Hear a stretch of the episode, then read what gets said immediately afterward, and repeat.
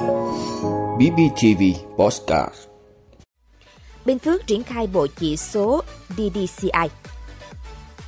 Bù đốp đẩy mạnh chương trình mỗi xã một sản phẩm. Một công ty ở Việt Nam kiện Amazon 280 triệu đô la Mỹ. Ban xếp hạng vua phá lưới World Cup 2022, Messi vượt Mbappe nhờ chỉ số phụ. Kosovo nộp đơn xin gia nhập EU. Đó là những thông tin sẽ có trong 5 phút sáng nay ngày 16 tháng 12 của BBTV. Mời quý vị cùng theo dõi. Thưa quý vị, năm 2022, Bình Phước tiếp tục triển khai thực hiện bộ chỉ số đánh giá năng lực cạnh tranh cấp sở, ban ngành và huyện thị thành phố DDCI. Bộ chỉ số DDCI Bình Phước tiếp tục được chuẩn hóa để đáp ứng những đòi hỏi ngày càng cao của cộng đồng doanh nghiệp về chất lượng phục vụ của các cơ quan chính quyền, bao gồm cả nỗ lực chuyển đổi số toàn diện đồng bộ với thực hiện cải cách hành chính, tăng cường cắt giảm, đơn giản hóa thủ tục hành chính, dỡ bỏ rào cản đối với hoạt động đầu tư kinh doanh. Qua các chỉ số đánh giá DDCI, Bình Phước đã bắt buộc các sở ngành địa phương phải lắng nghe doanh nghiệp nhiều hơn, có trách nhiệm giải trình rõ hơn, cụ thể hơn với tỉnh trong những vấn đề liên quan đến doanh nghiệp, tạo môi trường đầu tư thông thoáng, thu hút doanh nghiệp tốt hơn. Sự đổi mới liên tục trong cách tiếp cận doanh nghiệp đã giúp Bình Phước ngày càng nhận được thiện cảm, niềm tin của cộng đồng doanh nghiệp. DDCI rất quan trọng đối với thứ hạng PCI của Bình Phước. Nếu DDCI cải thiện thực chất thì PCI sẽ được tăng lên. Kết quả DDCI được đo lường dựa trên tổng hợp ý kiến của các doanh nghiệp, các hợp tác xã, hộ kinh doanh cá thể đang hoạt động, sản xuất kinh doanh, triển khai đầu tư dự án trên địa bàn tỉnh. Thưa quý vị, huyện Bù Đốp đang xây dựng thương hiệu, nâng cao giá trị sản phẩm ô cốp. Điều đáng nói là dù sản phẩm được chứng nhận ô cốp chưa nhiều, nhưng huyện đang đi đúng hướng của chương trình. Phòng Nông nghiệp và Phát triển Nông thôn huyện Bù Đốp phối hợp với các đơn vị địa phương để mạnh thông tin tuyên truyền, nâng cao nhận thức của chủ thể, doanh nghiệp, hợp tác xã, đồng thời vận động khuyến khích các chủ thể tích cực tham gia chương trình, nhất là các sản phẩm sẵn có của mỗi địa phương, hướng dẫn cho các chủ thể định hướng các sản phẩm có tiềm năng, lợi thế để đăng ký tham gia phát triển sản phẩm ô cốp, đặc biệt là đối với các địa phương đã hoàn thành nhiệm vụ xây dựng nông thôn mới và các địa phương đăng ký đạt chuẩn nông thôn mới nâng cao, nông thôn mới kiểu mẫu. Đến nay, Bù Đốp có 9 sản phẩm được chứng nhận ô cốp từ 3 đến 4 sao như tinh bột nghệ, hạt điều rang muối, giò chả, yến xào, mật ong, tiêu hữu cơ.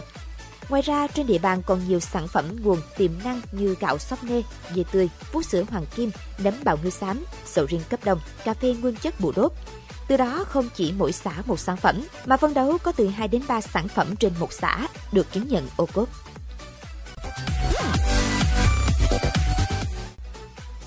Vị, Amazon đang phải đối mặt với vụ kiện trị giá 280 triệu đô la Mỹ từ một nhà sản xuất của Việt Nam có tên là Gillimes.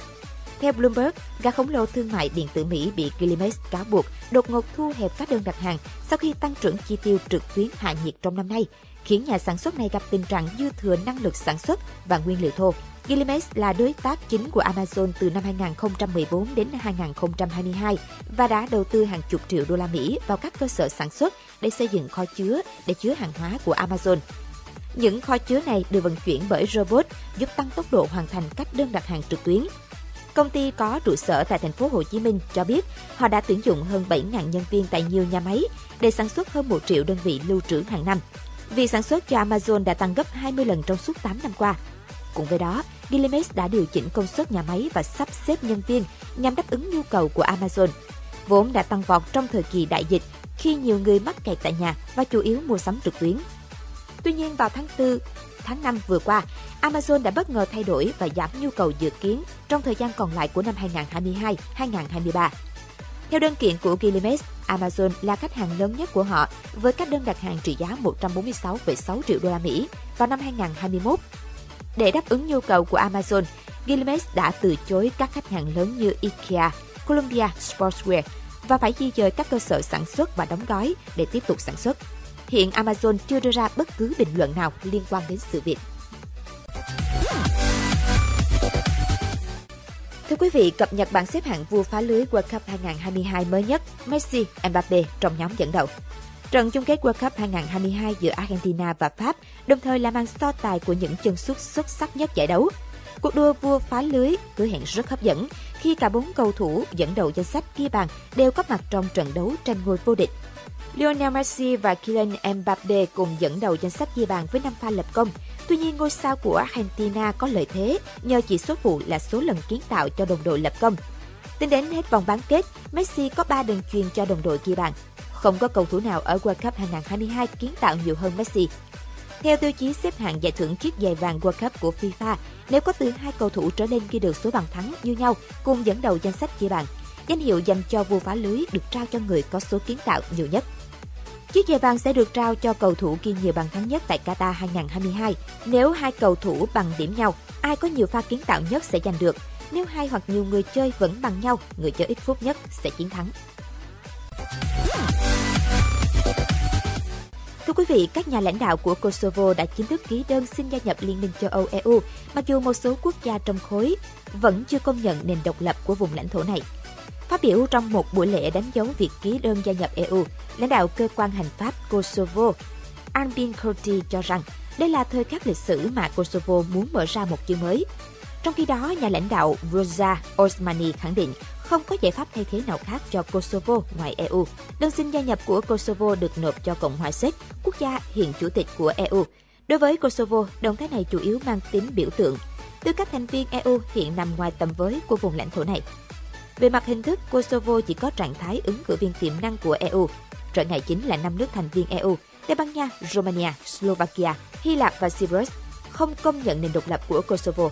Bên cạnh đó, vùng lãnh thổ này cũng không thuộc Liên Hợp Quốc. Trước khi được cấp tư cách thành viên EU, Kosovo cần đạt được thỏa thuận với Serbia để bình thường hóa quan hệ. EU đang làm trung gian trong quá trình này và hy vọng hai bên sẽ đạt được thỏa thuận trong vòng một năm. Vùng lãnh thổ Kosovo đã tuyên bố độc lập vào năm 2008, song không được Serbia công nhận. Cảm ơn quý vị đã luôn ủng hộ các chương trình của Đài Phát thanh truyền hình và báo Bình Phước. Nếu có nhu cầu đăng thông tin quảng cáo ra vặt, quý khách hàng vui lòng liên hệ phòng dịch vụ quảng cáo phát hành số điện thoại 02713 887065. BBTV, vì bạn, mỗi ngày.